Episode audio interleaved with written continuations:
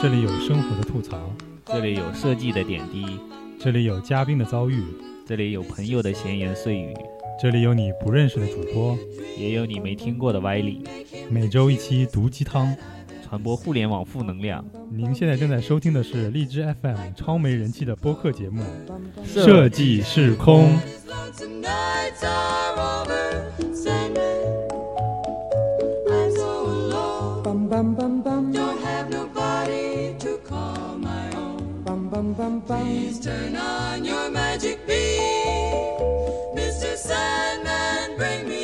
Hello，大家好，这里是设计师空电台，我是空瓶子，我是 Hopo，啊，又是新的一周。虽然这一期在我们录制的时候呢，上一期都还没发，然 后待会儿发吧，待会儿发。就我们两个就是很随性，然后我们听群里面各种。听众们催促我们不停的要要更新，然后我们俩呢，就是因为主要是因为懒，回了家呢，还是有各种业余时间去玩玩游戏啊什么的，所以最近呢，把大部分时间呢分分散精力到其他地方了，所以就没在很认真的做电台。然后接下去一段时间呢，又是十一了，所以可能就又要跳票一段时间。所以大家做好心理准备，并不是我们要回归了，我们我们是继续要更多的跳票了。就是十一有没有打算？估计国庆节也没什么人听吧，都出去玩了。对对对对，那十一应该其实我们按惯例来讲，我们去年做了一个十一，打算说出国玩啊什么之类的攻略。然后呢，呃，本来是想做续集的，后来续集呢也也没做。就感觉说啊，日本专题是可以聊的，但是一直呢就是想不起来聊日本专题，然后以至于时隔我们去了日本已经两年了，两年过去了，然后我们 是吧？两年过去了吧？啊，两年过去了，然后我们还是没想起来要聊日本，所以我们以后国庆节过完之后，大家还余兴未了的时候呢，我们可以聊一下这个去日本之行，或者去去国外各种的这个奇闻异事之类的内容。然后本期呢，我们要讲什么呢？就应各位就是群里面的观众的要求，我们讲一下反乌托邦作品。但是呢，我个人对反乌托邦作品呢，就是非常的不熟悉，所以呢，只能说浅浅的聊一下。然后出其中呢出现什么误差呀、错误呀，就大家就置之一笑就可以了。然后有什么？呃，讲的不对的地方呢，大家可以指正，但是我们也不会再回来重新录了。就是这样，本期预告结束，然后正式进入今天的话题。今天的第一个话题呢，并不是要直接进入要讲反乌托邦作品啊，我们先讲一下现实生活中的一件事情：食品维权，就是食品安全这个问题，一直是大家很关注的一个事情。然后呢，就在前不久的一天，我中午在公司点外卖，跟同事一起点，然后点了一大点了一个凉菜，叫就是海带拌海带吧，海带丝一样的东西。然后一打开盖子，赫然躺了一只蟑螂小强。我靠！而小强还不是小小小小强，是大小强。这个身长将近有四公分左右。幸亏还没吃啊！大家吃了再翻出来这个东西，啊，对，那就更恐怖了 啊！那就那个就不能那么简单处处理处理了。就是这个，大家可以拿出格尺来算一下，四公分是多长啊？就那么大的一只小强。然后呢？最恶心的是，他就赫然的躺在上面，竟然他们都没有发现。然后更更讨厌的是，这个小强绝对是给他们是做熟了的，就是熟的小强啊，上面是有油的，就凉拌菜上面不是有油嘛，就是明显是油拌过的小强。嗯啊，也就是说，他这一锅不可能只拌你这么一小份儿嘛，就那那一大堆里面都有沾沾染了小强的气味跟他的体液一类的东西 啊。那这个就非常恶心，以至于我们对这个餐厅的卫生条件呢产生了极大的怀疑，所以点的那份整份饭呢我们都没有吃，所有的那些菜什么都没有吃，一起扔进了垃圾桶，就拍照以后留留证据，嗯，扔了垃圾桶。之前呢是我在网上看，就网上你不知道你看没看过，就是微博上经常会转那些食品维权的那些文章，我就在那个文章我就看的时候就会留意了一下，因为这种事情呢并不是说。很难碰见，就我们中国这个食品安全，大家也知道的，经常吃出点头发丝儿啊什么的，你就可以忽略了，都甚至是，嗯就以前吃出头发丝儿啊，老板头发丝儿，老板说啊，那头发丝儿没事儿，要不然给你换一碗，要不给你续点面什么之类的，是吧？要不给你加个蛋，啊，就这个事儿就蒙蒙混过去了。你要不维权，吃吃头发丝儿扔一半儿，很多人就不在意了。但是这种事儿呢，就经常发生。但是你要不维护自己的权益的话呢，你的权益以后就没有人帮你维护了啊！要争取这个权利是要靠争取来的。那我们现在国家已经立法什么这些都有都有这些相关的条例了，也有服务部门在给你维护你的权利了。那你就应该好好拿起法律的武器来捍卫自己的权利。然后呢，我就看了这些帖之后呢，我就知道一个套路，就是说，首先你要跟商家协商，就是说我发现这个什么了，蟑螂了，然后我发现在菜里面，就你要对我进行索赔，包括对我的精神的伤害，还有精神也要索赔，也要也要是也要索赔。幸亏没吃嘛，嗯吃吃了我吃坏肚子的话，那那医疗费你得你也得赔呀、是吧？然后他就说，那我把钱退给你好了。我说这不是一份饭能退钱的问题啊，这已经是食品安全的纠纷问题了，你这个这个不能轻轻易处决。他说那你想怎么办？我说我读过相关的法律规定，就是食品安全法里面规定，就是说你如果吃到东西食品就是卫生啊什么那些有问题的话，产品质出现发霉什么这些的问题，在食品的原价的基础上乘十，就是十倍，十倍于原价赔偿，然后最低不低于两千元，最低不能超过两千元吧？不能低于两千元，不能低于两两，千起步。比如你四十块四块钱买了个面包，要赔两千。赔赔赔赔应该是赔四十块钱吧，十倍是四十块钱嘛，但是他说最低是四两千元起步，就是哦你要、要赔你两千块钱。嗯但是这个东西呢，没有就是实质性的就是落实。然后我那天当天呢，他就说他那个对对方就说，那这样不行，那你下午给我打给我老板打电话吧，我不能我不能给你这么退。我说这个是你们出的问题，不应该是我来给你打电话，是你们老板给我打电话。我下午等你电话，你老板不给我打电话，我就向卫生部门投诉你们。就是他下午如我所愿，他绝对没有打，我猜想他也不会打，所以呢，我就直接就在饿了么平台上，就是因为饿了么点的单嘛，嗯饿了么平台上直接有那个举报有举报，举报了他，就是食品安全有问题。你当时一定要留证据，也就是说你当时拍的照拍的照片，拍的照，各种角度，嗯不要美图啊，不要美就行，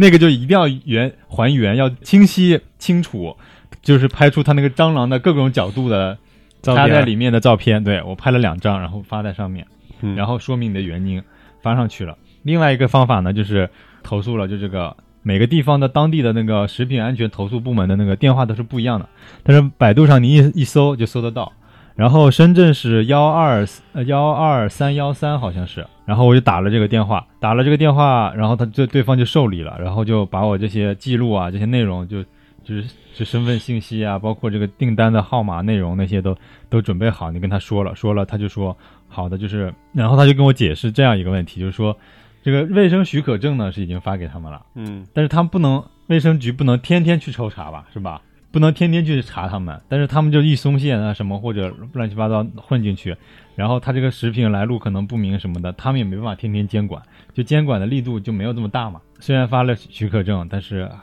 也只能说再去监管他一次，督促他一次，然后把我这个事情反馈了呢，就是对他们进行一个呃处罚呀什么之类的吧，就协商吧。然后就安静了几天，第二天就是最反应最快的是饿了么，饿了么第二天给我赔款，就是赔了一百四十四块钱，就是它是内置一个什么保险一类的，就是食品安全保险一类的，它是保险理赔赔了我一百四十四块钱。哦，啊。是平台推给你的，是吧？对对对对，然后呢，就隔了两天，两天了，那个就是卫生部门给我打电话，嗯，他说是这样的，就是说是我们也商家去了解了情况，然后呢，他们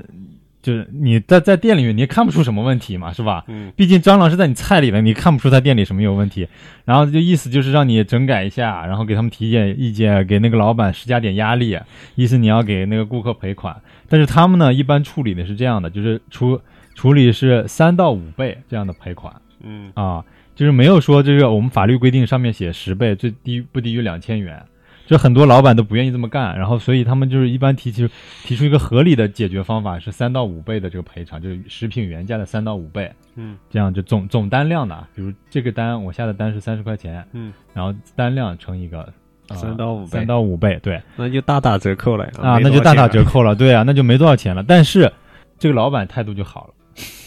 嗯，啊，就当天这个电话有卫生卫生局的电话刚刚刚压了啊，马上老板打过电话了，和声和气的说怎么怎么样，嗯了解一下情况。我就说了一下那天的情况，他说啊，他店员跟他也说了这个问题了，他说那现在希望怎么解决一下，然后希望他们经常会这些店家经常会说什么，你的诉求是什么啊？你想要怎么样？你想要怎么样？你说大多数人就觉得说啊，你要要不然赔我一份饭，要不然就把我款退了，就这样就简单就觉得了，是吧？嗯那你要了解情况呢，我就是跟他说，我了解情况，法律条文说赔十倍，还有就是不低于两千元。然后那那个老板说，那这个我们有点达不到，但是呢，刚才这个卫生局的人也上门了，说赔三到五倍，那我最高给你赔到五倍这样这样的价格，你看能不能行？然后呢，我就也跟他说了，其实呢，我不是要你赔我多少钱，而是我要讨一个公道，你们之前这个态度是怎么样的，是吧？嗯啊，就是不愿意赔钱也就算了，还什么你跟我老板打电话啊，你想怎么怎么样？就是你这个首先你这个态度你要端正了。你现在打这个电话是因为我给你我卫生局打了电话了，你才有这个态度。然后嗯其次你这个东西就是不过关，你以后你要做生意要讲良心的，你做做这种东西躺个蟑螂，你可你那那那一份儿拌菜里面不知道不知道已经给了多少人，那多少人都吃到了蟑螂屎。只是他们看不见而已。我只是正好看到了蟑螂的本体。那你做这个东西要要要讲良心的。我就说了，我也只是简单的说了几句啊，呃我估计他也懂了。然后他说那就是赔款呗，然后记了我的电话号码，然后就说等一下支付宝打给我。然后呢，我电话刚压，卫生局又打一个电话给我，卫生局说他他你有没有给你老板有没有给你打电话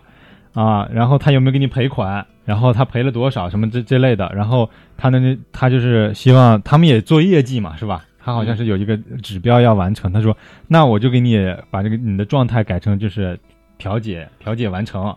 就像哦纠纷一样叫调解完成。他写个调解完成，因为你这个如果不完成呢，不完全不完成的话，他们局里面也会有问题，就是也也难搞。也也要查。对，对对对，就是你上面顶顶住你这个月业绩没完成嘛，嗯十十起投诉你处理了两起，那那八起你就业绩不完成嘛，是吧？嗯你应该十起都十起都通通通过，或者是都达到百分之百的满意，你下一轮就什么先进标兵就能能评上了嘛。反正就这些东西嘛，大家都是为了人人无利不走嘛，肯定是这样的嘛。啊，那他说这个调解嘛，我说行行行，就已经调解完成了。然后他说好，那就这样就就可以了。然后我一会儿也就收到了一百八十块钱的退款，也就是说两笔加起来有三百块钱左右。嗯啊，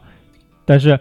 但是这个钱虽然虽然说是不是很多，然后我也费了一番周折，是吧？才能把这个钱要到。但是呢，最重要的我们维权了。你每个人每家餐厅出现这种事情都告他一次，我看他天天敢敢敢这么搞，他有多少个钱？就是你叫一份饭也就四十块钱，我看他有多少一百八十块钱可以赔。他这个餐厅开不下去的，是吧？这种脏乱差的餐厅，如果真的一天到晚有人投诉的话，他是开不下去的。那个卫生局迟早，你迟卫生局一天投收到他餐厅十起投诉，他不倒闭啊？卫生局还能给敢给他发那个卫生许可证吗？没有卫生许可证，你不是变成黑店了吗？是吧？嗯啊，对啊，那就你这些东西都没有的话，你连呃那些饿了么什么的平台也不会上得去了。这就是除了现在也就说了，你给这种政府部门投诉反应这么慢，饿了么投诉还反反应比你快，就是人家企业都做得比你政府部门做得好，你理应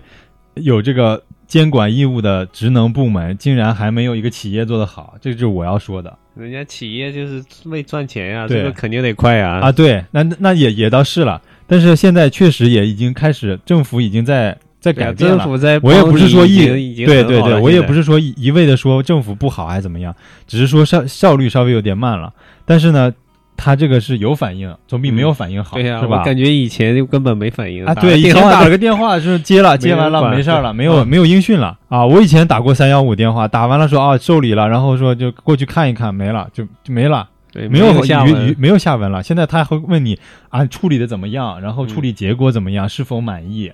啊，那这个起码这个态度就已经有了，以后只会越来越好，我相信。嗯嗯，就是这么个事儿，感觉还挺开心。嗯，挺好。啊，就是感觉做了一次正义的卫士。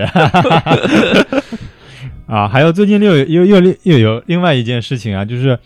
啊、之前我们几期节目也也说过，这个就是我妹妹出了车祸，然后身体不太好，就是最近很多还是有听过往期节目的听众呢，还是经常会问这个问题。那我现在就是要跟大家解答一下，就是经过三两个月的三个月的昏迷，然后又又经过三四个月的治疗呢，现在我妹妹已经基本康复了，然后现在就是能站了，站了还不能走路啊，嗯可以自自主坐立了，就是这样。可以说话没？呃，说话能说了，但是就是吐字还不是很清楚哦啊、思维逻辑是已经恢复正常了哦，啊、就是这样。所以多谢大家的关心吧，就是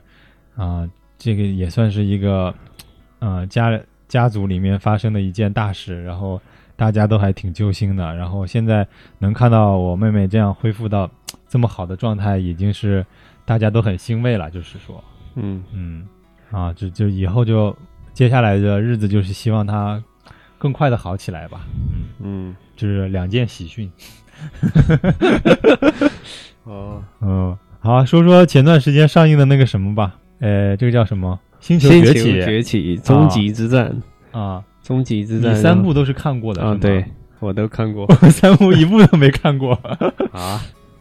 这个片儿这么好看，你竟然没看过？我看过他前传的一部，前传据说有四部嘛，五部五部啊啊，啊，就是正传有三部，那然后是非常老的片儿，都六几年拍的那好像些片儿。是好像是，就正传有三部，番他这个外有两部，他这个新重启的也就是三部，从二零零几年开始的，啊、但是他的故事线好像是属于虽然是支线，但是跟那个跟前面的也是搭不上，好像好像连不上。连不上。啊，不对，稍微有那么一点关系吧，但是也也是连不上的，反正是啊，剧情不连贯是吧？。对，但他就是好像是同一个设世界观设定下的另外一个故事。对对对？就是讲的另外就是主要是讲凯撒的呀，从第一集开始。凯撒是这只故事的主角是吧？那只大猩猩是吧？一开始就是人类研究那个什么，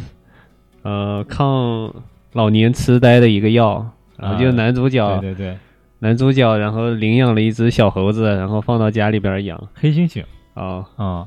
黑猩叫猩因为猿类，不能叫猴子，他们就是非常讨厌猴子这个词。它是呃，对它黑猩猩是最接近人的一种怎么说智商智商比较高的一种对。猿类生物，然后现在现存的生物里面呢是最接近人的最接近的一种猿，类。对，虽然有更接近人的猿类，但是很多都已经灭绝了，或者是就是不存在了。嗯，啊、他们就是研究这个东西在猴子身上，呃，猩猩身上做实验其实。已经就是到了阶研究后后面阶段了，在活体上做实验了，开始、嗯是吧？对，结果搞的，然后突然他们就就像亚当吃了那个伊甸园的苹果一样，禁果，马上就 有了智商了。它其实叫这种药，其实就是聪明药，是吧？啊人老年痴呆不是就痴呆了，就是脑功能就是衰退了嘛，越来越笨了嘛，然后有有些功能就开始障碍了嘛，是吧？嗯，就痴呆了，痴呆了。然后这个药就是聪明药，就是但是给人吃了以后，这个这个药又变成一个传染病了，又是什么源流感，这样的。人得上以后，然后就变成就像 SARS 一样那种病毒还传染的，所以人就因为这个事儿就死了很多。它是病毒那种，就是人吃了人 人被传染是会死，是吗？。对，猴子传染上就变聪明，哦，就是叫就这么个事儿。其实也就跟那个那个什么人工智能的这种事儿也差不多有个。叫什么话，如之蜜糖，物之毒药，是吧？嗯就是你吃的像吃蜜一样，我吃像吃毒药一样。最后就是得了那些病毒的人都不会说话了嘛，就不说话。这集里边那个小女孩就不会说话的那些人都是得了原流感整。整个故事线就是说，他后面给他爸爸开始，就是一开始他研发了这个药，在猩猩上做了活体实啊，验。原本以为那个男主角会一直有啊，但是男主角就、就第一集出现完，就这个事儿弄完以后给猴子、啊他就是这个故事，的影子，对，他就没了。然后也就是说，这个病毒是最最早，我好像记得看了个开头，就是说他爸给他爸一开始用了，好像还有用的是吧？他爸嗯变得慢慢好好起来了。对，好几天坏几天，对，后面就是这个药一停就开始产生副作用了，是吗？他爸跟、嗯外边有个邻居不太好，哦。然后就是有一天发作了，跑出去把那个邻居好像打了，打流血了，啊、然后那个邻居就得了得上这个什么原原流流感了，感了然后哦他还正好是个飞行员，然后就开飞机，啊然后就传播到世界各世界地。各地了哦。啊所以这个人类在疫情爆发的同时，然后猩猩突然成片化的这个智商增高增高，是吧？对，所以就那些动物园里的呀，乱七八糟各种地方的猿，然后就团结起来，然后要就是要搞定人类了。对搞定人类。一开始他们就想逃出去啊，就是人类压迫他们，压迫的太厉害了，啊，就只是想找回自己家园，对想自己 peace，找回点尊严吧。至少哦他们现在觉得自己也是也像人一样了，不能当人的奴隶那种，啊对，就是知道他们要独立啊啊，对啊这些心了是吧？不能说被人关在笼子里当个动物一样那种。啊对对对对，智力一开化了以后，这些这些状态就都有了，意识形态就产生了，是吧？嗯，，对，有意识形态了。一开始前两集的话，他还是对人类还是有点依赖啊那种感觉，嗯然后也不是要跟人类打仗，但是嗯到了第三集的话，他就是是敌对的一方。嗯，为什么就人类就不能容忍猩猩变聪明呢？也没有讲是吗？这部电影里。就是第二集里边有一个科巴，就是猴子里边有一个坏的猩猩，然后他就一直对人类有仇恨，因为他孩子被虐待过，对被虐待过，他孩子被人类给搞死了。哦，所以他带的一部分猩猩，然后见人就杀，所以就是搞得人类这边也很紧张，见到哦。猩猩也杀。变成恐怖分子了啊啊，反正就把两边的关系搞得特别僵化。但是第三集有也有一点坑爹的地方，它叫终极之战，其实双方都没有打，都是人类之间互相打，然后人类自己把自己作死。怎么怎么作死的？我要我要听，人类是怎么能把自己作死的？猩猩都跑到那个什么森林里边，准备要隐居隐居了，啊隐姓埋名，然后啊，第二集好像就他们就走了是吧？进了大森林里了。对啊，进大森林，然后就凯撒带着他们准备，就是说自己找个乐园，然后就不出来了。啊啊但是就是人类又组织了一个什么特种部队，然后又追杀他们。啊有一天就把凯撒的全家给杀了，啊！然后凯撒就一个人跑出来要复仇。然后复仇，他刚走，前脚刚走，后脚，然后他剩下的那些猩猩都被那个特种部队给抓住了，然后都关笼子里当奴隶。嗯然后他们就在那个基地里边儿干活儿，然后说是人类的另外一批人，就是跟这个基地的人还是对立面的一个人，啊一批人要杀过来把他们全灭了，然后就是让这些猴子要做一堵墙，然后挡住他们的进攻，就这么个事儿。然后这些，然后就是那个凯撒其实也被抓到那里边儿去了，然后又各种虐待，然后各种什么，啊，他们就从地底下找到一个通道，然后逃出去。对，逃出去，刚逃出去，然后那边儿那那些人又来了，然后开始打，那边儿又是坦克、飞机、大炮，然后打这边儿，这边儿就一堵墙，啊，还有一点机关枪啥的。啊，但是结局是怎么样的呢？结局是猴子刚跑出去，然后他们那些人刚刚冲进去，然后雪崩了，然后雪崩把那些所有人都埋了，啊，然后就剩下猴子在树上。猴子会爬树吗？都爬在树上。哦，好吧，然后人类就灭绝了。人类怎么就灭绝了？就只是一个一个部队被消灭了嘛？他说那是所有人啊，精锐部队都来了，哦，地球上的人也不多了，反正。啊，就就这个源流感已经消灭了消灭了然后啊剩下的那些人就是那些那帮军队就杀过来。后面就迎来了一个猩猩的时代，是吧？对，然后凯撒又领着那帮猩猩，然后又去到一个他本来想去那个地方，啊，然后刚到地方一坐下死了。好吧，里边其实也是很多 bug 的，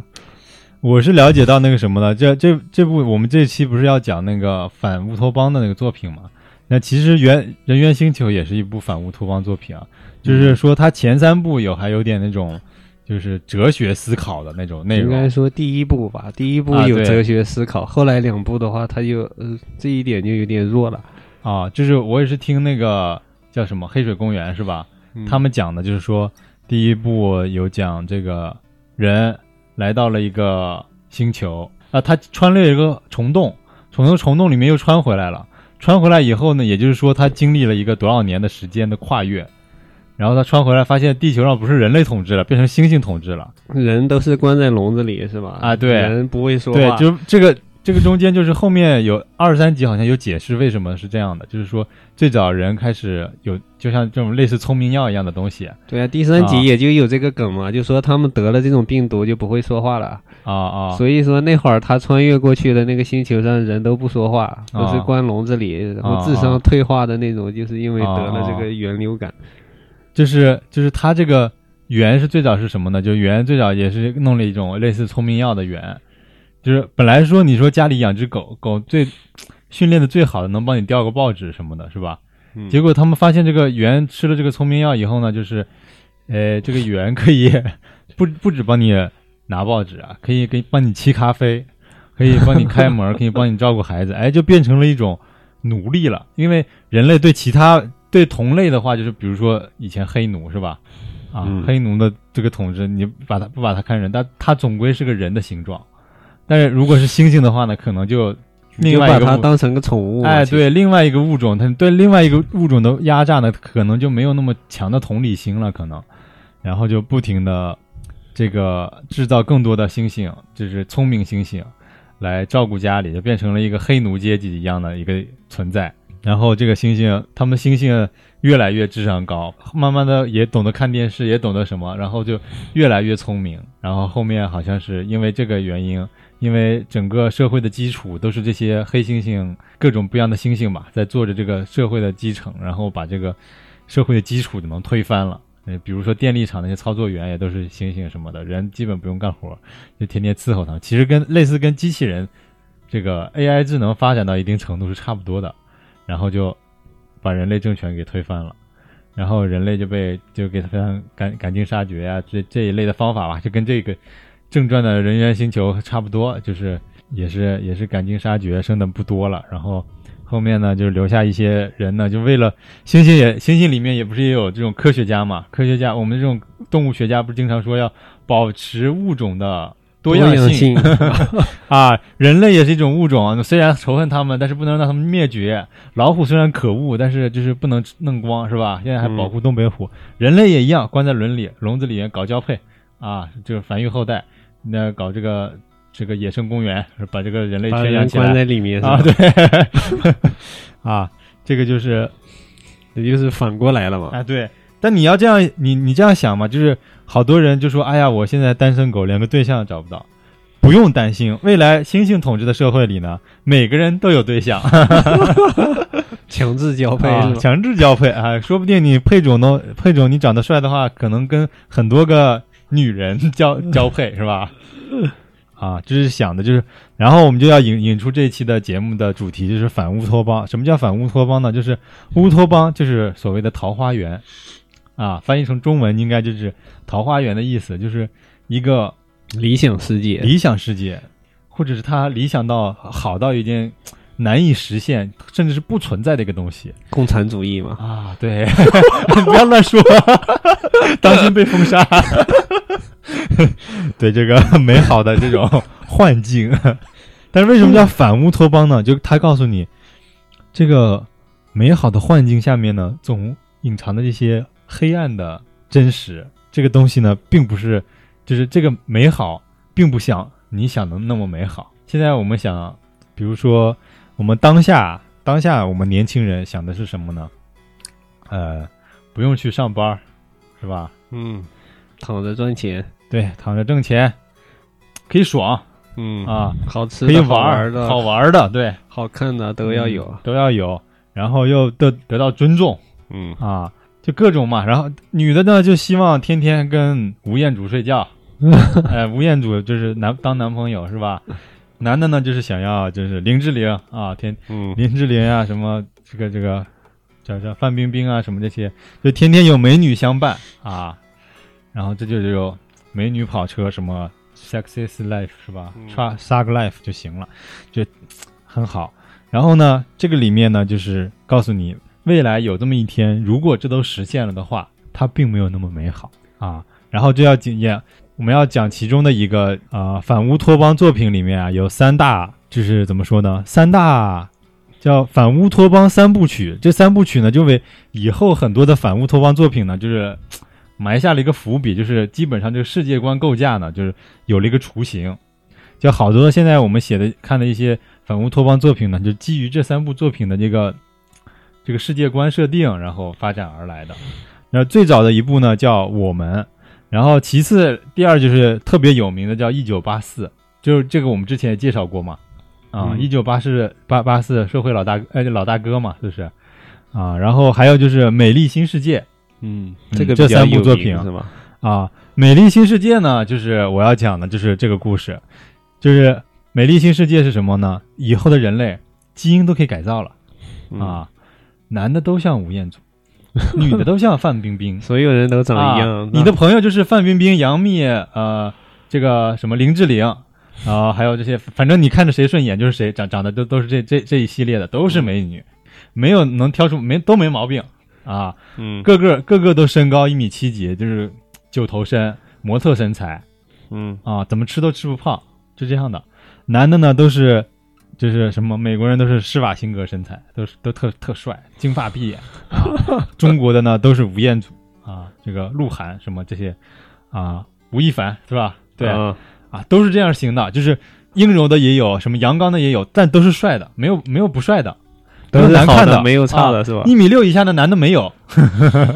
嗯 啊，好吧，是不是很好？然后，然后呢，不用生孩子，就随便随便黑黑。你今天想跟吴彦祖黑可以，啊、就社会特别开放，每个人可以，任何人可以跟任何人嘿嘿，不用担心避孕，就不不会随随意，就不用带套，不怀不会怀孕，啊，那怎么？生孩？哎、人家有试管婴儿有方法啊，嗯就基因改造嘛，是吧？试管婴儿改造，然后呢，不会得性病。嗯啊，你怎么滥交？你一天跟十个女的睡，你不会得病；你你跟十个男的睡，跟再跟十个女的睡，也不会得病，嗯 不会得任何性病什么疾病。你以以后的医院没有，医院都是传说中的一个东西，就是就是理想，就是叫什么古时代的一个东西，就是需要那种你要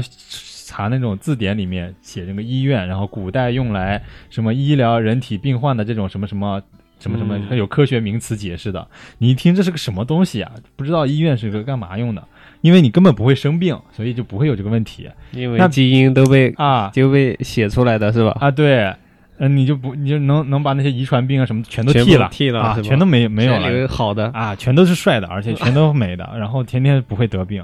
然后那你生活又可以跟每个人女的睡，没可以跟喜欢男的睡，各种爽了，那你生活不是有点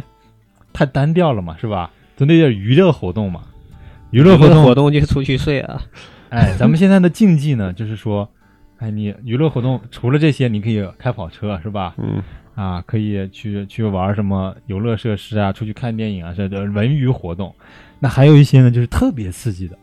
嗯，一般呢就是不让被允许的，比如说吸毒，是吧？嗯？啊，我们之前也说了，就是做了一期节目，说吸毒有害健康的，就是《猜火车》跟这个《虚空》这两部电影是吧？说吸毒多害人。那呢，这个部电这个《美丽新世界》里面呢，有一种东西叫是政府发的啊，毒品。每每个月按量供应，就是就是无限无限量供应，想要多少有多少，免费的，跟自来水儿一样，叫缩麻，一缩就麻，名字起的好吧，是吧？缩麻，啊，缩麻，缩麻，一缩就麻，这是毒品，而且这个毒品没有副作用，没有副作用。啊，不会成瘾，吸了爽，不不成瘾。我、明天不想吸没事儿啊，吸了但是有爽，就是这这样就一直吸没有副作用，，不会变傻，人也不会变傻啊，嗯使劲儿缩，使劲儿麻啊，那就是社社会是不是很完美是吧？嗯，啊，每个人也不用不用工作啊。有机器人工作是吧？啊，这个还这个里面还好了，这它这个里面就是，啊、这个里面设定的还好，不没有说这么绝对说不用工作，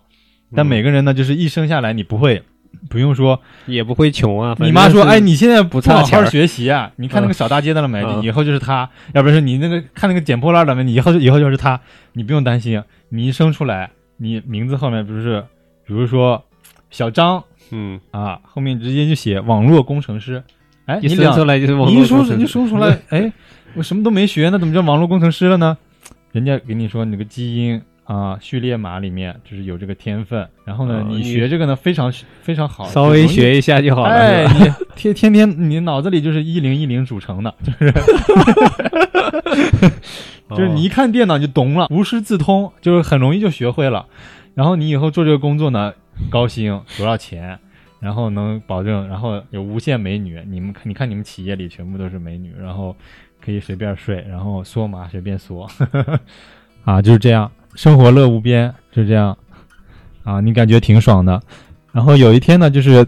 这个男主呢是这么这么样的一个人，男主呢就是这个基因怎么说呢？胚胎的时候吧，嗯。胚胎的时候可能就是无意间这个工作人员手滑啊，把他这个可能放在冷冻室里放的久了还是怎么样了，就是一个小失误，嗯，小失误影响了他的胚胎，然后别人的都是一米八大高个儿，结结果他呢只有一米七五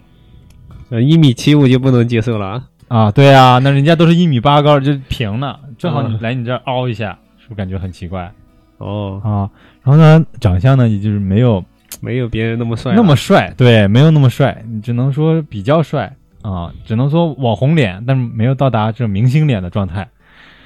稍微有点丧。然后呢，聪明的可能也没人家那么那么聪明嗯啊，他就有点沮丧。嗯，然后呢，他就一直喜，就是怎么说呢？反正大家都互相睡嘛，今天睡一晚这个，明天睡一晚那个。然后他就其中一个女的呢，有点感觉，结果睡完呢就觉得也，嗯，挺好，想跟人家一起相处下去。但是呢，不行，人家那女的呢也不想跟他一个人睡，她也并不是长得多漂亮多帅，人家也想跟吴亦涵，想跟那个鹿晗什么，想跟徐少峰、冯绍峰这种天天不一样的换不一样的男的睡，所以睡完他呢之后呢，就每天睡别的男人，他就有点觉得 受不了，就有点我们现代人的这个意识是吧？就是有点恋爱意识，对对，有点恋爱意识，想跟人家谈恋爱，其实并不是说只是睡一下就够了。然后他就产生了一种自我意识，之后呢，就是他非常沮丧。有一天呢，就是搞这个科研调查。科研调查是什么？他们这个城啊，所住这个城啊，比如像叫大洋城，好像叫大洋洲城，还之类的城吧，whatever，它叫什么城？他离开这个城去城外做调研，城外是有叫野蛮人的地方的。这些野蛮人呢，啊，不搞基因配种啊什么之类的，他们就自然嘿嘿嘿，做着很恶心的交配动作，然后生出孩子，啊，然后他就觉得、嗯、很奇怪，然后他们就感觉像研究动物一样去这些地方去调研做调研。这个时候呢，认识了一个人，这个这个女的呢，是因为也是一位一一次外出外出这个像是科考吧之类的内容的时候呢，不慎坠入悬崖，坠入悬崖，这个她的男朋男朋友一一起来的，她喜欢这个男朋友死了，然后呢，她呢被一个野人掳走了，跟这个野人在一起呢，生了一个孩子，生了这个孩子好像叫约翰，好像就类似吧，我们就暂暂时叫他约翰吧。然后跟这个人在就是生了生了一个孩子，然后但是他呢特别过不惯这些野蛮人的生活，然后也也也特别向往以前自己的这个生活，但是现在被困住了，困在这个野蛮人村落里了，需要他解救。然后于是呢，他们在返回的城城中呢，就把这个曾经是文明人，现在沦为野人的这个这个女的带回去了。然后另外呢，他的儿子也带回去了，就是母亲跟孩子一起带回去了。嗯然后呢，来到了现代的人民文明社会呢，过上了现现代文明社会的生活。但是呢，慢慢发现，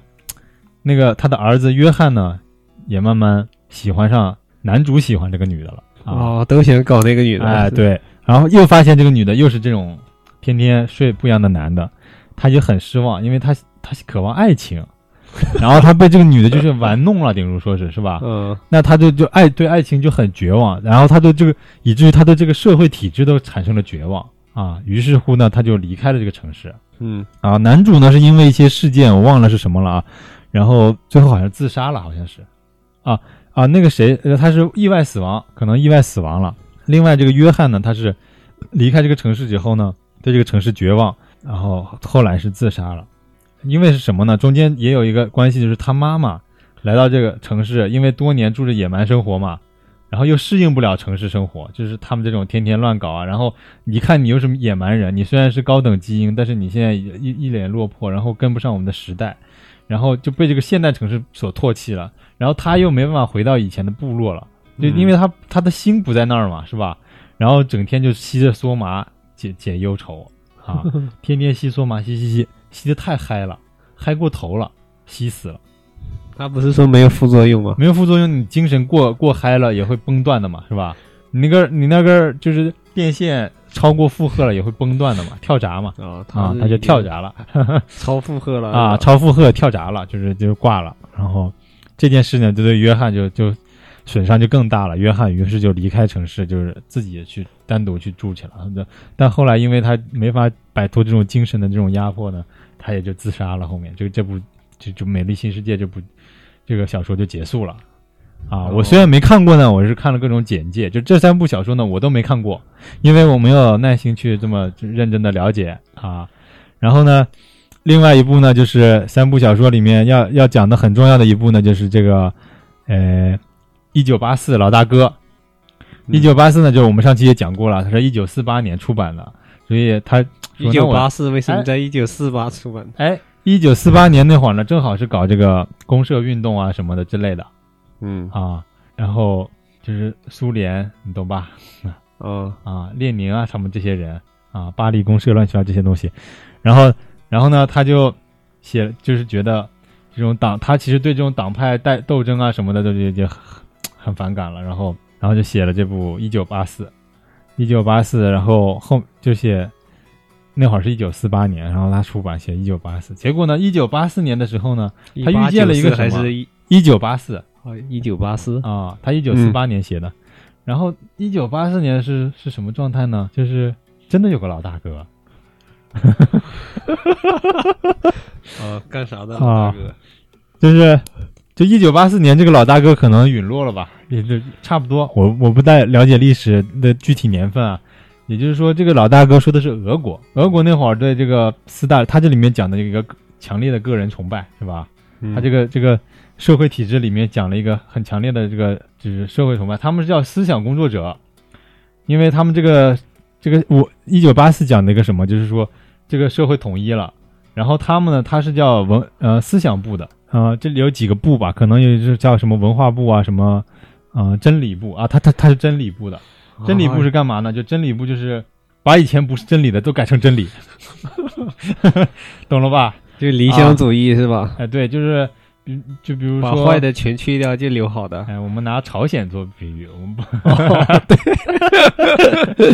啊，朝鲜，比如说当年，说的都是对的，哎？对了，那就对了啊。然后，比如历史教科书里里里面解写解这个朝鲜多少时候被打败过，嗯，这个全部删掉。嗯，删掉。然后另外呢，就说金日成是某个部队的一个排长，是吧？那不行，嗯他一出生就是带将金光军，是吧？是将军啊，然后步枪能打下来美式战斗机。嗯。啊，这得这么写，这全你们了解的课本里面全都是这个，包括历史都要改，上上下五千年啊。全改。啊全是，因为五千年以前出现一个天照，说五千年以后出现这个伟人、啊，然后他将统治世界，再再统治五千年，然后我们这国家就安定了。社会就和平了，人民安居乐业，就这样。嗯写过去，写未来嘛，还不如我们上次说说那一句，谁写了过去，谁就谁就决定了现在嘛，谁谁掌握现在，谁就决定未来嘛，是吧？还是那句话，他就是写真理部，他就结果真理部你肯定是你要先翻史史料，再想怎么改嘛。结果他越翻史料，越发现这个 跟以前了解的这个苏联老大哥，呃，不是苏联，理解这个老大哥好像不太一样。然后他就开始慢慢的写日记啊，搞自己的私下的思想工作了啊。嗯，他自己又私自写了一个哎，对，书是吗？，对，然后他同时呢犯了一个重要的错误呢，他他们家邻居啊，呃，一个女的长得很漂亮，然后他想跟人家谈恋爱，结果慢慢就坠坠入爱河了。这个女的老是拿一些东西呢就引诱他，然后或者是套他一些词儿，因为他是政府内部工作人员嘛，是吧？嗯，结果他后面发现这个女的是个间谍，套他的话是吧？，哎，他们是他们这个国家大洋国嘛，是吧？他大洋国外面还有一些野人啊，就反抗军一类的东西，不跟主旋律的嗯啊。那不跟主旋律的，除了要消灭，就是要把他们纠正。然后结果呢？结果这个敌人打入了我军内部，那怎么办呢？就非常痛苦，因为他有了自己的想法。这个女的也是认真跟他谈恋爱的，但只是在谈恋爱的过程中，他后面发现这个女的真实身份是这个间谍，他这万分痛苦下呢，找这个政府做一个手术。这个手术呢叫啊、呃幻想切除手术，就是把你的创造思维啊、切掉。幻想力啊全部切掉啊，我变成了个纯理性的人。然后呢做了这个手术，然后这个时候呢他的恋人也被揭发了，说是间谍，然后让招供他全招，然后直接就把这个女的就卖了，然后就一点感情没有啊，啊，没有私私人感情，他是阶级敌人就是阶级敌人，一点感情没有，送去断头台。就这样，然后他呢就进了这个，他真理部，它里面还有一个啊、什么这一类的部吧，反正真理部它另另外一个部就是属于啊、公安干警类类似的这个系统的，他们有一个他们有个小黑屋，那个小黑屋叫零零一室，他就关在这个零零一室了，这谁都不敢进这，据说是非常恐怖的一个零零一室。结果他那会儿被因为跟这个通敌罪被关进去了，天天就是我之前讲的，天天就是辣椒水什么伺候。然后让他不能有条件反射，不能什么，然后把这个手术做了之后，他出来就是老大哥真是好，老大哥被洗脑了是吧？嗯，啊，我生能生活在老大哥建立的社会中，真是幸福啊！我这辈子值了，为老大哥做任何奉献都是值得的。但是这个最后的讽刺是什么呢？这在这个国是被叛乱军给大洋国啊，被叛乱军后面给推翻了。在这个都城陷落的时候呢，他流出了两行眼泪，他说：“我爱你，我的老大哥。”死了，那么结束了，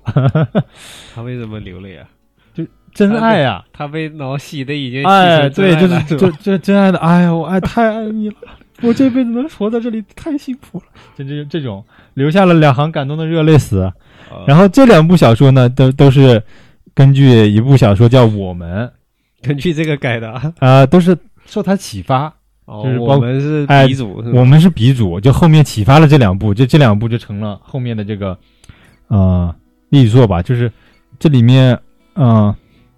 我具体记不清楚了啊。就是星云奖跟雨果奖是两部重要的科幻小说嘛，是吧？嗯然后他们这里面都有这这这两，就除了我们以以外，两部小说都分别获过星云奖或者是这也算科幻哦，对，嗯也算是科幻的。啊，对啊、然后我们的这个剧情呢，就是我大就不太了解了。然后他就是大概就是讲，就是以前以后以前那些人们都住，就也是类似，就是在被监管的情况下，到处都有摄像头，然后嗯住的房子是玻璃的。啊，全透明，全透明玻璃的。然后呢，一出生你不用去学校上课，你先啊，学校教的也是这个，就是发你二十本手册，吃饭手册、睡觉手册、行走手册、工作手册啊、思想手册这么几本手册。比如吃饭，你要拿勺子舀多少汤，然后吹几下，然后放在嘴里。都规定好了。对对，穿衣服，对，就这么细节。扣扣子要从第几颗开始扣，那他们啊的衣服都一样哎，衣服一样，睡的一样，玻璃房啊，哦，每天按时起用的东西居，都一样。外面有个大广播，嘚儿一响，所有人一起起床，一起出门，一起工作，同样的节奏，一起吃饭，然后中午嘚儿铃一下完，同时下班，同时吃饭，同时然后就排着队，特别整齐，就跟机器一样，整个社会井然有序。到八点铃嘣儿一响，你马上躺在床上睡，你敢不睡？这儿楼下楼下这这这巡逻兵什么，一眼就看见你了。你那楼都是透明的，你没睡，你那灯亮着，立马就过来抓你。你怎么样？你想怎你想怎么样？你是不是要反？你是要造反？啊，就这种，啊，就这么个社会。啊，就是后面就大概不了解了啊，就是这个这个作品呢，就是这三部作品呢，我估计大家听我们电台的人呢，应该有个别啊，有个别是应该是了解的，但是大部分人呢应该是不了解的。所以呢，我这么胡逼逼一下，就大家了解一下就知道了。就反乌托邦的作品基本上就是这样的，就是说你先建立一个美好的国家国度，嗯，让你觉得特美好。想象你想要什么各种你想要的，啊各种你觉得好的，都都实现了，然后再告诉你这个东西里面潜藏的危机，对是吧？啊，就像我们现在说不想工作了，有人工智能了，是吧？嗯有人工智能了，然后不用，呃，天天天天帮我们，然后怎么怎么样？有一天人工智能推翻了《iRobot》这部电电视剧，人工智能就是机器人推翻人类，告诉你，机器人万一有了智能，就不是你的仆人了，就跟猿人星球一样的，就反啊你反了。对呀、啊猴子也反了，哎，反了就把人全灭了，然后他们自己过。这是其实是什么呢？就是叫一个科学的名词叫反乌托邦啊。其实有个更合理的名字，其实叫政治寓言故事。其实就是你未来社会发展，也可以说它是一个政治寓言。有时候说，就包括有一个反乌托邦作品很有名的，包是里面应该是以写一九八四那部那部作品的啊，不对，写《美丽新世界》的那位作品写的叫《动物庄园》。你看他他这书名字都很清新是吧？《美丽新世界》《动物庄园》啊，动物庄园一看就好像是充满生机的一个小动小动物庄园是吧？小农场里面的日常生活，并不是。这个动物庄园里面有猪、有牛、有羊、有马，一大堆。嗯，然后有个农场主，农场主定期拿几个牲口出去卖，卖去哪儿呢？杀了，那肯定大家都知道是吧？嗯，那有一天，这个猪说：“我们猪有了自身了是吧？哎，不能不能这样任由一个人来屠宰，我们要起来，我们要反抗。”然后他们合力把农场主赶跑了，搞定。嗯，现在我们人民的人人民的国家啊，这个动物的庄园，统治这个庄对，动物统治庄园，猪猪平等，是吧？嗯猪马猪马猴平等 啊。然后呢，但他怎么活？就现在有这个过程中呢，有两位就是革命领导人，两位两两只猪，这两只猪呢，在这个如何领导这个庄园的情况这个意见之下呢，产生了分歧。产生了分歧呢，另外一条猪呢，就是把它定为了反社会猪人格。啊，这也带反社会猪，反反动物。翼跟右翼？对，反社会、反动物庄园法的一个反反庄园分子，然后把它给灭了啊，批斗是吗？批斗，对 对批斗，然后群起而灭之，然后他成为了唯一的这个动物庄园的庄园主。然后呢，之前这个老马，老马是给最早给他们提主意的，就是说各种。就是咱们不能受压迫了什么的，然后尤其是在这个革命过程中呢，就是立下了汗马功劳。最重要的一笔就是关键时刻是他帮了一把，把这个成功把农场主呃赶赶跑了，他算是一个功臣。但是呢，结果这个社会建立了以后呢，这个老马并没有什么得到什么好下场，就被搁置在一边了，就被边缘化了嗯，啊，甚至后面被他驱被驱逐了。然后呢，剩下的这些猪啊、鸡啊、狗啊、牛啊这些东西，就受这只猪统治了。然后这只猪呢，啊，每天要吃猪，猪又开始吃猪 吃，猪排，嗯，生的肉、草什么的料，嗯，不行。他吃自己同类啊。哎，对，得吃牛猪排、牛排、羊排，嗯，这得烤烤七分熟，好吃 啊啊！后来动物们发现了，就其实这只猪统治的社会呢，还不如农场主统治的社会 啊。大家可以自己套各种啊，是吧？政治体制，就是很多这些国家都是这种体制，政治演变啊什么的，它它它它就是类似一个政治预言嘛，我们就不太方便讲的太这个啊。太明显了，明显了啊，大家也知道是在想讲什么了，是吧？咱们这期会不会被封啊？哦，但是呢，就是老大哥从来不分老大哥的作品的。我们中国是一个开明的国家，这些我们啊，一九八三呐，《美丽新世界》啊，《动物庄园》的正版书，你通通都可以买得到嗯，啊，你可以看得到。我们国家是一个开开明的国家，不会不会禁这些书。说的这么心虚，好严肃严肃 啊！就还能想到什么呢？就是哎，就前面这三部片呢，能总结一部电影。这部电影叫《撕裂的末日》，这个就是演那个贝尔演的，就是那个诺兰的那个蝙蝠侠三部曲的主演，哦，脸瘦瘦的那个男的。然后他们天天每天要吃一个药，就那个一上来就是他们每天吃一个药，他也是真理部的，就是天天出去维和，把那些野人都杀光。啊嗯，有就是藏书的，读书，你敢读书？你敢有想法？灭了！就谁们家一听到举报，谁们家家里有书，赶紧冲过去灭了，就是直接拿喷火器喷，连人带书一起烧、哦对对对，啊！对这种，然后他呢正好就从废墟里面呢捡到一本书啊、叫《鹅妈妈讲故事》。鹅妈妈讲故事呢是一本呃给小孩看的书，儿童读物，但是他们呢就没啥思想嘛，太复杂的单词，你你让他读那个什么。这个莎士比亚什么之类的，他也他也读不懂啊，然后他得他只能读得懂这种字，但他后面捡回这本书呢，越读就越发现有这个想法，感觉这个社会有一些维度，他感觉好像这个书烧的并不是很应该，他开始对这个社会老大哥产生了一些质疑啊，然后他慢慢的每天吃的一个药，他们每天早上起来要吃一个药，这个药呢就是抑制你的感情的情绪的，对，想法跟情绪的。然后他就把药每个人没有情绪，只有工作。对，就是说，就跟老板说，你小王啊，你工作时候不要带情绪。对你吃了这个药，你就不会有任何情绪啊。就是老板说啥你就干啥，就对了啊，没啥问题。然后呢，他就慢慢的产生了一些情绪，啊，然后后面就叛逃了。这这这里面我要讲的，就大家可以剧情可以继续了解，我只是讲了一个世世界观。它这里面这个设定里面特别有有趣的，有个叫枪操，怎么就就是 我们不是有广播体操嘛，啊？它有个枪操，就是什么打枪用的操，就是枪拿着枪做哎，拿着枪做操，有几个姿势，一二三四，一大打，二大打，三大打，三四大爷这种，对吧？哦对，这种枪操，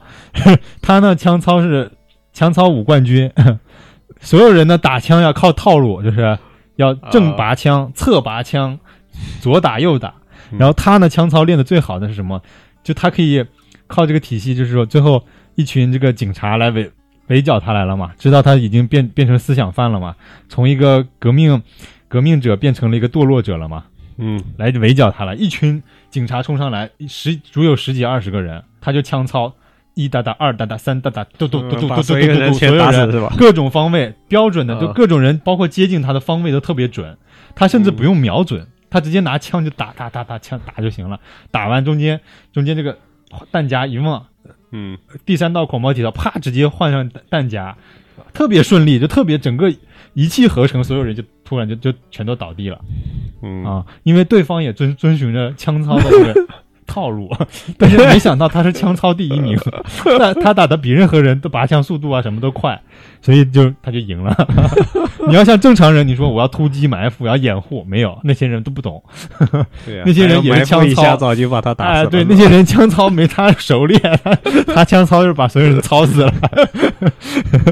就是这么有趣的一个设定。然后接下去呢，就是这期我们差不多也录了一个小时了。然后呢，我们就是呃，大家可能也有点意犹未尽，但是呢，我了解的这个反乌托作品呢，反乌邦乌托邦作品呢，还有非常非常多。然后呢，我就现在就是这么点一点的，就是讲几部，就近几年比较有名的一个就是。啊、饥饿游戏，饥饿游戏还好就已经哦完、完事儿了嘛啊，三部是吧？嗯，四部，四部，四部还分了上四上下部，其实就一共是五部，哦应该说，挺多的，反正嗯。然后它就是大逃杀算不算？呃大逃杀也算，啊、就是大逃杀一样的，就还有一个叫什么来着？那个嗯，还有一个什么迷宫也算吧，应该。哎对，就是一个叫什么？啊、清洗日，清洗日。清洗日就是有个就是那一天那一天大家可以互相杀戮，就就哦美国一到国的那个晚上出来就杀人，哎对对，从那一天开始，那一整天都可以就是杀戮。哦，想杀谁杀啊，谁，有仇报仇，有冤报冤啊啊，想杀谁杀谁啊，就这么个，就是就嗯这这这一系列的，就互相杀的这种系列的嗯啊，饥饿游戏也是这样的。然后最近还在上映，就是还没还没映完的，就是还在连载中的一个电影叫《分歧者》哦，啊，然后它是一上来也是这种社会设定嘛，它你是啥人格，你适合干嘛是吧？分为农场片儿是吧？啊，这个社会精英片儿是吧？智慧族嘛是吧？还有什么勤劳族，还有力量型是吧？嗯把这个人分成三六九等，就跟美丽新世界一样，也是分分成三六九等，靠靠基因这个这个分化人类。然后呢，就是还有这个这个老大哥性质的，比如说 V 字仇杀队嗯啊，就推翻老大哥嘛，这个好看啊。这个这个面具非常有名啊，现在就呃美国一个很著名的黑客组织，就是用着他的面具，着哎，对对对对对对。还有这个，比如说，还有《楚门的世界》，是不是？哎，对，是《楚这个也算，门的世界》。这个超好看。嗯，《楚门世界》是金凯瑞演的，就是演的特别那种啊，很有意思啊，里边好多大反转。对，包括这个东西就得他演，他演的特别戏剧化。就是演戏的时候，你感觉他在，他是在活生生的演戏，就是一个活人在演戏哦，啊。他这种双三重设设定之下，他感觉那个人演的特别自然，金凯瑞的表演。就是个天才。然后呢，还有就是还是围围绕前面这个三部曲啊，里面有个基因，关于基因的叫《千钧一发》。《千钧一发》哦。男主角是那个我们之前介绍的前目的地的那个男主角，也就是说这最近这个上映的那个《千星之城》里面，他演那个就是脱衣舞老板，脱衣舞，馆儿那哦，个老板。里边那个老板，哎，对，哦，就是那个男的，他演千钧一发，他就是意思就是他是一个自然生人。嗯，啊，他他哥哥啊，他弟弟是一个改造人，改，造人配种出来的一个高等人类，但是他呢就想上天，嗯，就想当宇航员。然后呢，宇航员你普通正常生产没有这辈子都没有宇航员资格。然后他通过自己的奋斗，然后逃过机制的一些审查，然后最后他是天天用那个人的身份啊，是吧？啊，对对偷那个人的，对，千钧一发呢，就这个这个中文名翻译的非常信达雅，就是所有的故事就是这根头发引起来的。嗯嗯，讲的特别好。然后呢，讲这个机器人的嘛，AI 系的 AI 统治地球啊，就是以后都是机器人给我们做劳工。这个这个你你觉得最早的应该是什么电影？你看过最早的这种机器人本来是给人类当奴仆的，突然就就暴动的这种终结者啊？对对对，算算算算算算的。终结者本来是仆人嘛，突然就天网就给就给变红了，就开始扔核弹了嘛，是吧？对呀、对，这个这个比这个还早早很多年啊，早到就是我们都还没出生的时候呢，有部黑白默片，就甚至都没有语音，就是配乐是什么？交响乐啊，交响乐怎么配呢？就是前面大幕布黑白播的，然后下面有个交响乐团在那里现场拉，嗯，就正好比如说片长电影。片长四十分钟，这首曲子正好四十分钟，跌宕起伏跟着剧情是挨的。对，这部这部剧叫《大都会》，就是讲哦一个、一个机器人的那个机器人的一那上个。那会儿就能搞出个机器人来，哎，对这个，它一个是它双重的，一个是机器人，嗯它还夹杂了这个就是嗯、呃大生产的这种就是社会机械化的这种生产，删除了梦想的这种状态，就所有人都在自己的工作岗位上，就是不停的工作，不停的辛劳，然后社会分成了明显的阶级。然后富人阶级享受着自己快乐的生活，就穷人阶级天天累死累活，嗯就这种。然后后面有机器人出来带领这些工人们推翻这些政权啊之类的。就这么早已经有这么先进的故事了。然后后面，呃，要讲那个极乐空间，马呆蒙演的。嗯。啊，就是他是劳工嘛，地球上是住的是平民，高高上面的宇宙空间里面住的是贵族，享受着地地球上这些平民们产生出来的资源，享受最好的酒、最好的什么东西、最好的各种东西，然后最好的医疗，医疗都不用去医院，家里有个躺床，有个那医疗床，一躺在上面，诊断一分析，然后当场给你治好。有的人就为了买那一张船票，就去一趟天上的世界，找一家豪宅，里面那个床躺一下，能把自己的孩子的病治好，就为这么点儿事情嗯，啊！跟现在找医院一样，是吧？哎，不要这么现实，这些不能讲。就另外还有，比如说你这个以后脑子可以卖钱了啊，脑子卖钱的故事就是，就是这 VR 啊这些的特别发达了。然后讲的这个全面回忆推 Total Recall，嗯这个以前施瓦辛格演了一一版叫《火星任务》，同样的英文名，但是中文翻译不一样。施瓦辛格演那版叫《火星任务》，最近翻拍了一版，那个男的叫什么我忘了，他叫《全面回忆》。嗯嗯，就是这么一剧一部剧。然后呢，哦，对了，上一期讲的其实也是一个乌托邦作品，就你说这个吸血鬼统治世界那个，血族，哎，血族那个，我我终于找到了这个名字叫《吸血鬼黎明》。这个男主角呢，也是那部就是《千钧一发》，包括那个《前目的地》那个那个男主角，他演的就是美国有好莱坞有这么个套路，就是说你演科幻片都演科幻片，就他的戏路就是说他不管演什演什么剧，他都是科幻片套路的，就是这个人就专门演科幻片，嗯，他把自己定性在科科幻片片里，了，就像他基努里维斯就不接别的戏了，对，你说基努维里维斯这么帅，为什么那个什么？就基努里维斯不管接的什么动作戏啊，还是武打戏，还是科幻戏，他都有科幻设定在里面，他在接，嗯，他就把他设定成一个就是跟科幻沾边的一个男主角了。一看到他就有科幻哎，对对，有科幻内容了。像哈哈里森福特也是嘛，哈里森福特演《星际大星球大战》是吧？《银翼杀手》，嗯，那就说回来，《银翼杀手》其实也是个反乌托邦作品，就这个社会人也是分三六九等了嘛。好，啊，哈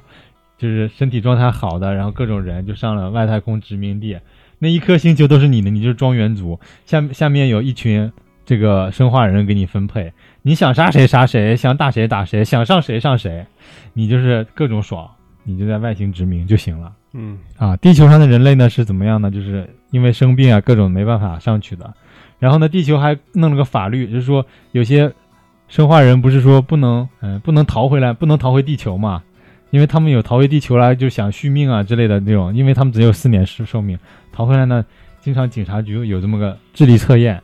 问你一些问题，再来测你是不是是不是生化人，因为他们没法测出你是生化人还是真的人类。那生化人呢测出来你就就毙掉了。然后这个产生一个问题呢，就是比如你蠢一点的话呢，就有时候人类可能都地球上都是不怎么健全的人类嘛，比如说智商可能稍微受限点的人，这个被抓住的时候呢，回答的时候可能没回答某一些某某些问题，他八九十个问题里面随随机抽没抽对了，然后回答没对了，你有可能当被生化人一样的被处理掉，就活人也被处理掉，这种也也其实挺反社会的了，是吧？反乌托邦的嘛，这种。还有一部就是也是金努·里维斯李维斯演的，但是他是动画全 CG，真人演的，然后全 CG 化，就把场景全部改成动画了。真人演完这个这个动这个电影，把整个电影改成动画动作捕捉是吧？啊啊，就逐帧逐帧改动画，就这么猛，我靠，那逐帧改改成动画 拍完之后再改成动画，啊，对，那原片谁都看不到，但是动画有，这叫《盲区行者》。《盲区行者》我我看了第一遍我没看懂，第二遍我似乎看懂了，但是我听人家讲完那个原著小说的分析以后呢，就是就原著小说包括这部剧的小这个分析以后呢，我感觉我看的是两部剧跟人家，就我还是没有那么深刻的理解这部剧，我到现在也没有很深刻的理解这部剧，大家可以去了，就是可以看一下，然后去看一下网上的那些影评啊之类的这些内容，还有比如说那个蠢蛋进化论，就是人类这么个发展，就是比如咱们都是高高学历的，是吧？天天工作繁忙，压力特别大，然后在城市里这个生活，然后买房这么贵，那么以以至于很多人选择了丁克家庭，做丁克就不生孩子，没有压力，过一辈子，这样也就结束了。于是呢，精英阶层没有后代。嗯，啊，然后呢，但是呢，村里的人哎，村里的人一生孩生生一一生生一堆孩子，然后呢，人类就这样越来越就是就是村里的在村里到然后甚至村里然后本村的又变成精英了，呃，是这么那没有这个精英过程了，就是后来的这精英就后来有的绝绝迹了哎慢慢绝迹了，就是村村里的人互相互相之间来那个，他这里面讲的很夸张，就是讲一个男的跟所有的女的嘿嘿，然后都都怀孕了，因为这个男的身体素质特别好，其他的那些人身体素质不够好，没办法让这些女生受受孕，结果他生出来的孩子，所有人都变成近亲了嘛，嗯。然后所有人的近亲再再相相交，就所有人都变成近，以至于后面的人类全部变成近亲，近亲交配智商都退化了啊，智商都退化了，都是达尔文进化论产生的那种反效果的那种人，都蠢蠢的，就说话啊啊，他们最像他的就是好莱坞 top one 电影，就是一个屁股在那里抖。然后一会儿不放了个屁，所有人就 这样笑笑笑，全场就都这样笑，这是第一名的电影啊。然后后面这个男的是怎么？他参加一项科项科学实验，就那种给你美国不是有这种试试药啊什么的，给你五百块钱试一下这个没上市的药，看有什么副作用没。结果他是试冷冻仓，这个一一动那个冷冻仓那个动进去了，结果项目当天被叫停了，然后人家都科学家都撤撤回去了，把他俩忘了。一个妓女，她是一个无业游民，结果她醒来了，一个无业游民，一个妓女，两个人成了世界上最聪明的人。就讲他们俩当成了他当当上了总统，然后那女的当上了副总统的一个故事。好，大家有兴趣啊，这个特别搞笑的一个剧，然后大家可以看一下，叫《蠢蛋进化论》啊。那说到这里呢，也差不多了，就是这些。啊，后面还有那些什么宫，像以前我们介绍《攻壳机动队》啊，这些好多科幻作品都是反反乌托邦的。嗯，嗯，我们那我们就不一一的讲了，就是就是对呀，啊，推荐了好多了，推荐了好多了，以后我们还可以逐一的讲一些啊、特别值得讲的，比如说嗯，《银翼杀手》啊，讲过了呀，啊，《银翼杀手》已经差不多讲讲没了是吗？我们可以再再重新分析一。下啊，可以了解一下故事背后的那些。呃我们可以据说要出新的嘛，哎，对，应该要出第二集了。还有呢，我们可以讲一下菲利普迪克啊。菲利普迪克的小说虽然一一部都没看过，但是，嗯，发现这个人脑洞非常清奇，嗯，非常厉害。然后我们可以分析一下菲利普迪克的作品，近年很多都改成了那个改卖成了座的电影电影啊、电视剧啊、啊、游戏啊，甚至是。嗯，它有个 Ubik，可能好像今今年要发，它叫英文叫 Ubik，嗯，啊？就叫好像现在叫 UBIC，，是一个游戏来的。然后这啊，对我还要推荐一部，就是我最近在玩的这个《看门狗》，啊，它也是一部反反乌托邦作品啊，就是你所有人在生活在监视器之下嘛，结果他是一个黑客，他可以黑进所有的监视器，可以知道任何人的名字。他街上这个男主角厉害到什么？他街上只要掏出手机，路过所有人的身份证、身份、职业、年收入，全部都能显示在屏幕上。嗯然后你随时他他看着手机，你就能黑进他手机，把他银行账户的钱偷了，就是这么屌，能监听他的电话，能监听他的短信。然后呢，这个人的嗯设定还好，他他虽然有 super power，但是他跟蝙蝠侠一样的 social vigilante。这个这句话在蝙蝠侠里面经常出现的一个词儿，叫 social vigilante，就是义警的意思，就是你没有警察编制，但是你就是见义勇为，做好事儿，然后经常打抱不平，这种叫义警。但是呢，你评估呢，是你靠你自己的道德水准来评估别人，并不是说你有一个法律依据在做那做做这个评据是吧？你就是惩恶扬善那种，就是像行侠一样的，但是你没有依据，你有可能也杀不小心杀了好人，也有可能会伤害到无辜的人，就是这样。然后这个故事里面男主角就是这样的一个人，然后通过这些超强的这个网网络黑客能力跟反侦查能力，然后再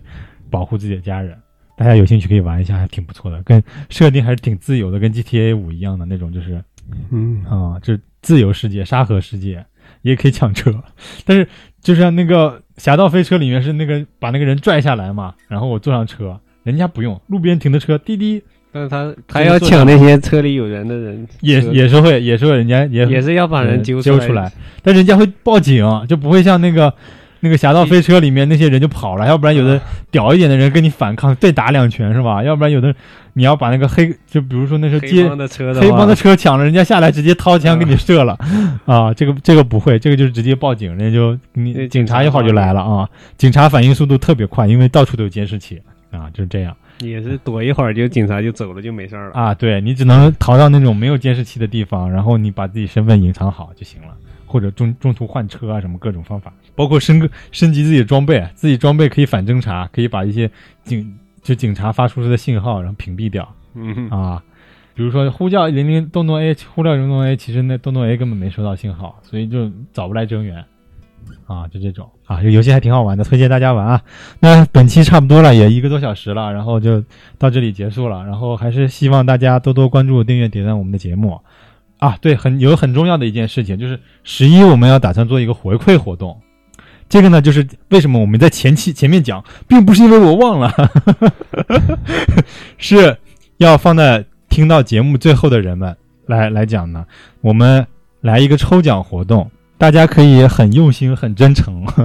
的讲，就所谓抽奖嘛，也就是说，怎么抽？啊、没有没有规则，你们不知道我们什么规则，但是我可以偷偷偷的告告诉你，就是你只要用心的回答，嗯用心的在我们下面订阅，你又订阅了，又点赞了，然后又转发了我们的节目，然后还在下面留了一条很走心的评论，然后呢，我们就会送出奖品。然后我们这次呢，有有两个名额，这两个名额